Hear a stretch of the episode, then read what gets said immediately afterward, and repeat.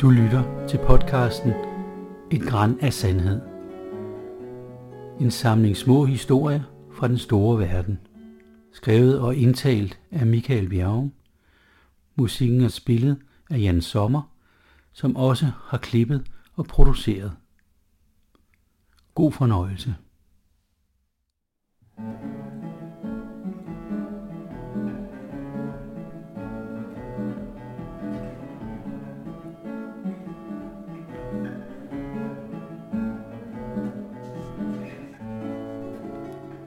Carlos i Lissabon.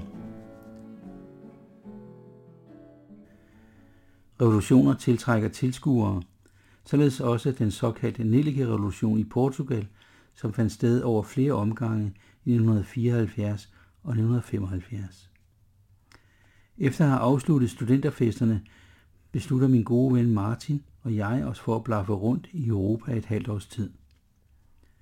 Historierne om opgøret med den fascistiske diktator Salazar i Portugal er for spændende at gå glip af.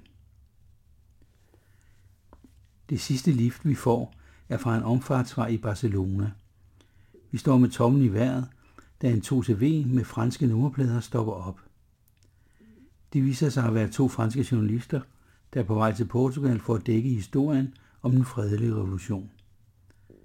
Så vi kører med dem hele vejen til Lissabon, med et stop undervejs, hvor de to journalister booker ind på et motel, og vi sover i en nærliggende grøftekant i vores soveposer. Da vi ankommer til byen, går vi, som man ofte gjorde dengang, når man kom til nye steder, ind på et turistkontor, som kan fortælle, at vi kan overnatte billigt i nogle telte på universitetsområdet i Lissabon. Så vi tager en bybus lidt op ad bakken til et kæmpestort græsområde, der er fyldt med store, grønne, firkantede militærtelte. I hvert telt er der en 10-12 feltsenge, hvor man kan slå sig ned mod en uhyre beskeden betaling. Martin og jeg finder et hjørne og okkuperer to senge med vores rygsække. Området myldrer med unge mennesker fra hele verden. Mange fra Europa, men også folk fra de portugisiske kolonier i Afrika, fra Brasilien og en del fra USA og Canada. Universitetets kantine er en myretue af politisk aktive folk, som også godt kan lide at feste og drikke øl. Vi bemærker hurtigt, at den mest populære øl her, det er Carlsberg, som åbenbart har et lokalt bryggeri i byen. Flaskerne er anderledes end derhjemme, nærmest som en spids cylinder med en guldkrave et godt stykke ned fra kapslen. Og smagen er også lidt anderledes. Det smager lidt af lim, men det afholder os ikke fra at drikke det. Byen summer af liv. Der er graffiti og plakater overalt i byen, med alle mulige forskellige politiske budskaber. Nogle steder så ser man portrætter af Stalin med sloganet Viva i Staline, og andre steder anarkistiske symboler, som i Katalonien i midten af 1930'erne. Stort set hver eneste dag er der demonstrationer i byens gader. De annonceres på løbesedler, og informationer flyver fra mund til øre, også blandt de mange unge mennesker i teltlejren. De største demonstrationer finder sted på den centrale plads i Lissabon, Rossio, som ligger cirka 3 km væk fra universitetet. Vi bevæger os meget rundt i byen, som regel til fods, og lærer hurtigt at finde rundt de rigtige steder. Hen på eftermiddagen fyldes mange af de snævre gader med røg, som strammer fra de åbne grillriste, der er lavet af halve olietønder. På grillen ligger meget tit sardiner, hvis fede olie drypper ned på gløderne og skaber en appetitvækkende os hen over området.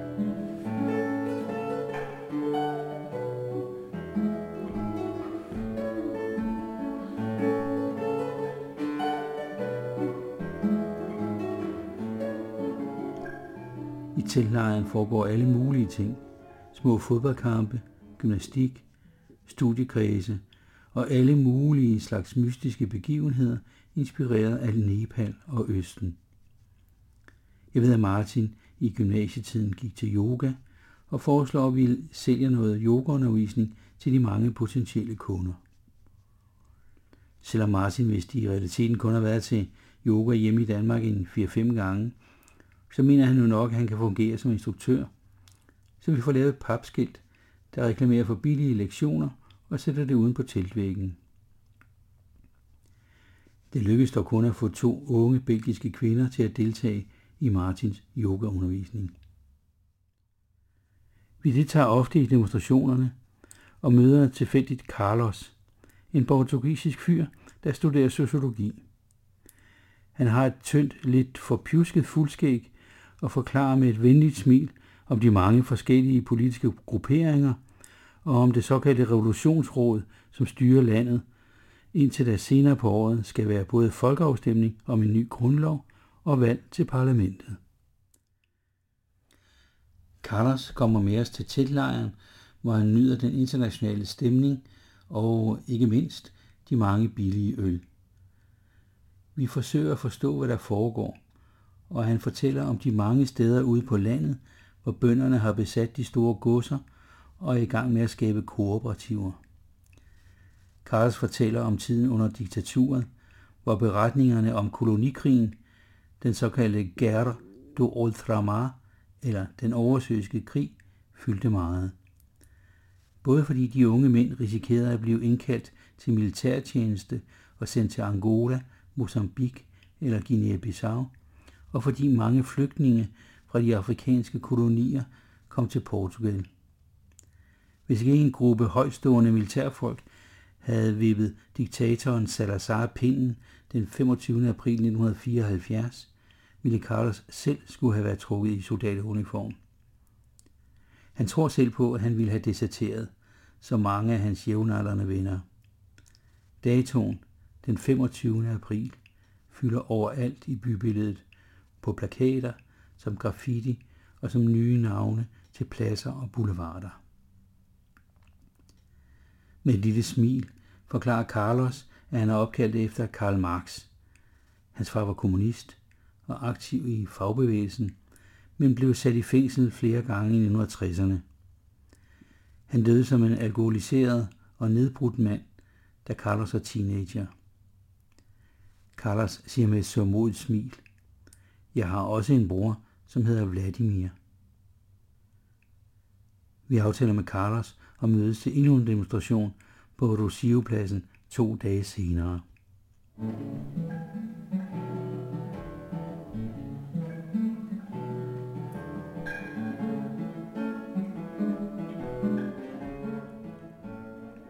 Rossio-pladsen er helt fyldt op med mennesker. Der er vel en 20-30.000 eller mere, og rigtig meget larm.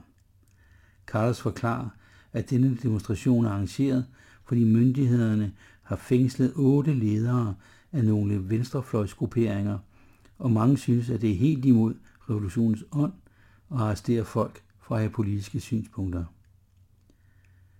Vi står foran en hastigt sammenflækket scene, hvor forskellige orkestre spiller, både rockmusik og mere traditionel folkemusik. Det er i skumringen, og netop som solen går ned, stiller en skikkelse sig hen foran mikrofonen. Han holder en animeret tale og ender med at spørge menneskemængden, hvem der kan køre en bus. Han råber også henvendt til buschaufførerne, som sidder i de mange bybusser, der holder på Rossio-pladsen, at de skal få passagererne ud af busserne og lade busserne stå åbne. En hel masse mennesker melder sig som midlertidige chauffører, og Carlos forklarer, at de 8 arresterede de er kørt til et fængsel uden for byen, så de skal bruge bybusserne til at køre derud. Sammen med Carlos går vi ind i en af busserne, som har en langhåret mand i en grøn armejakke som chauffør. Vi kan se, at det samme sker med en masse busser. Efter lidt tid, hvor busserne kører lidt frem og tilbage og i enkelte tilfælde også bomber ind i hinanden, så begynder denne kortege langsomt at bevæge sig ud af Avenida da Liberdade og senere mod øst i retning af Casillas. Det er nu helt mørkt, og nogle af busserne kan tydeligvis ikke finde ud af at tænde lyset. I en lang række kører en 20-30 busser fyldt med demonstranter ud af byen og ankommer efter en halv times tid til en kæmpe stor mur, hvor der inde bagved åbenbart er et fængsel. Alle busserne stopper, og vi myldrer ud. Folk begynder på en række slagord og synger politiske sange. Flere folk holder taler, og et af orkestrene inden for Rossio-pladsen er taget med busserne og giver nogle numre.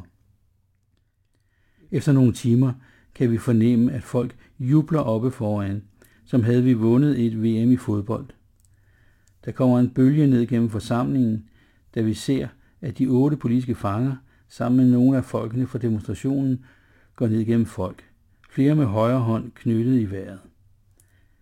Det er tydeligvis lykkedes at få overbevist fængselsinspektøren om, at de skal løslades. I triumf bliver de placeret i busserne, og så går turen tilbage til Lissabon.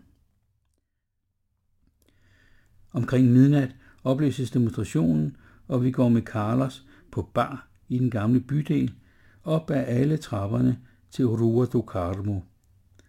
Når man træder ind i baren, bemærker man, at gulvet er helt fyldt med nogle gulige, bløde skaller. Det er tremosos, eller lupinfrø, som de hedder på dansk. En meget yndet snack i Portugal, hvor de serveres i saltlage, og man bider den yderste skal af, spytter ud og spiser så det hvidlige frugtkød. Vi bestiller øl og en lille flaske af den lokale brændevin, Aguardiente, som ikke smager specielt godt, men som er uhyre billig. Carlos skåler og siger, Hasta la victoria siempre. Det bliver til meget små timer, inden vi får bevæget os nordpå til teltlejren og vores feltsenge.